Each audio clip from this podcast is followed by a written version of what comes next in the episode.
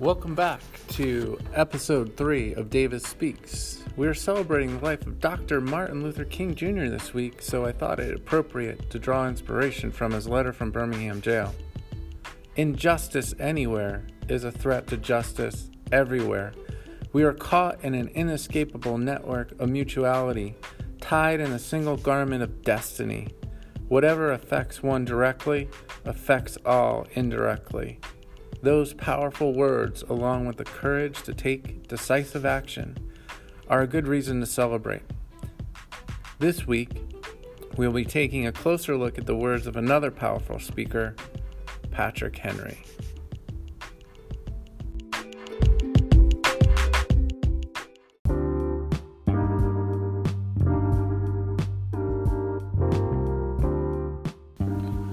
Let's first review some key terms from this week.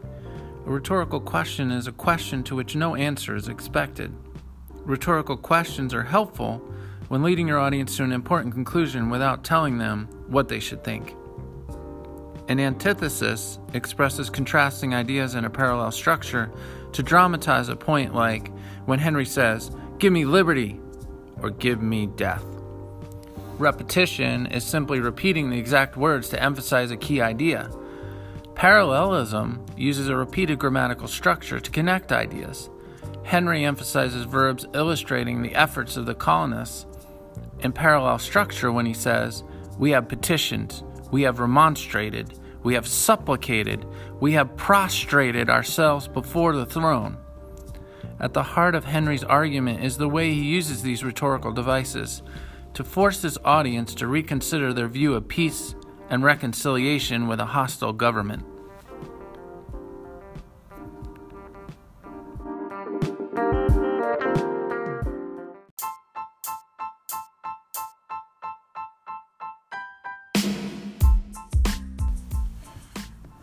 We have talked about the relationship between concession and claim in the opening of an argument. Before we can assert our point of view in a claim, we must first consider the opposing point of view of our audience. This statement of concession shows empathy for the opposition and lets them know we have considered their side of things. As Henry states, it's not so much about winning as it is about the freedom of the debate. Patrick Henry concedes that different men often see the same subject in different lights. He then moves forward with his position by saying, I consider it as nothing less than a question of freedom or slavery. Obviously, Freedom is the only real choice in his claim. He effectively sidestepped dividing his audience with the question of peace and war and united his audience behind a shared value.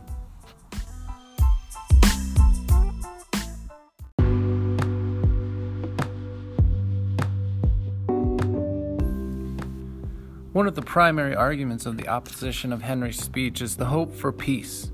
Usually, optimism is a source of inspiration, but Henry characterizes it as one of great danger. He characterizes the king in a negative, immoral, almost evil light.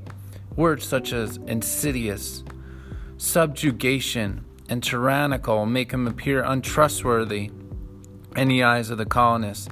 Why should they negotiate with such a devil? Henry also incorporates rhetorical questions to expose the illusions of hope.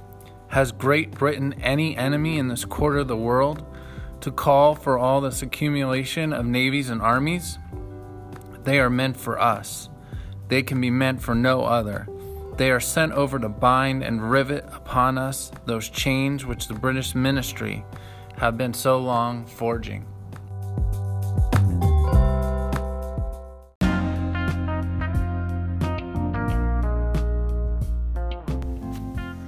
One of the biggest obstacles Henry faced is a sense that now was not the right time to declare a war for independence. It is certainly understandable that colonists were not willing to commit treason against their own country, and they were fearful that a makeshift continental army stood little chance of earning victory against the British. Henry asks, But when shall we be stronger? Will it be when we are totally disarmed, and when a British guard shall be stationed in every house? Shall we acquire the means of effectual resistance by lying supinely on our backs and hugging the delusive phantom of hope until our enemies shall have bound us hand and foot? How can you deny Henry's logic? There may never be the perfect time to declare war, but surely the window of opportunity is closing.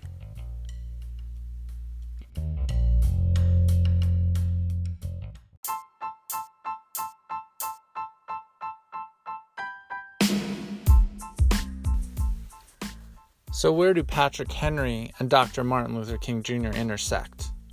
They were both men who recognized that opportunity demands action. There is never the perfect time. Risk is always part of the formula, and courage is certainly required. Both men inspire us to recognize the opportunities that lay before us and demonstrate the conviction to pursue our beliefs despite the risks. Thanks for tuning in, and I'll catch you next week.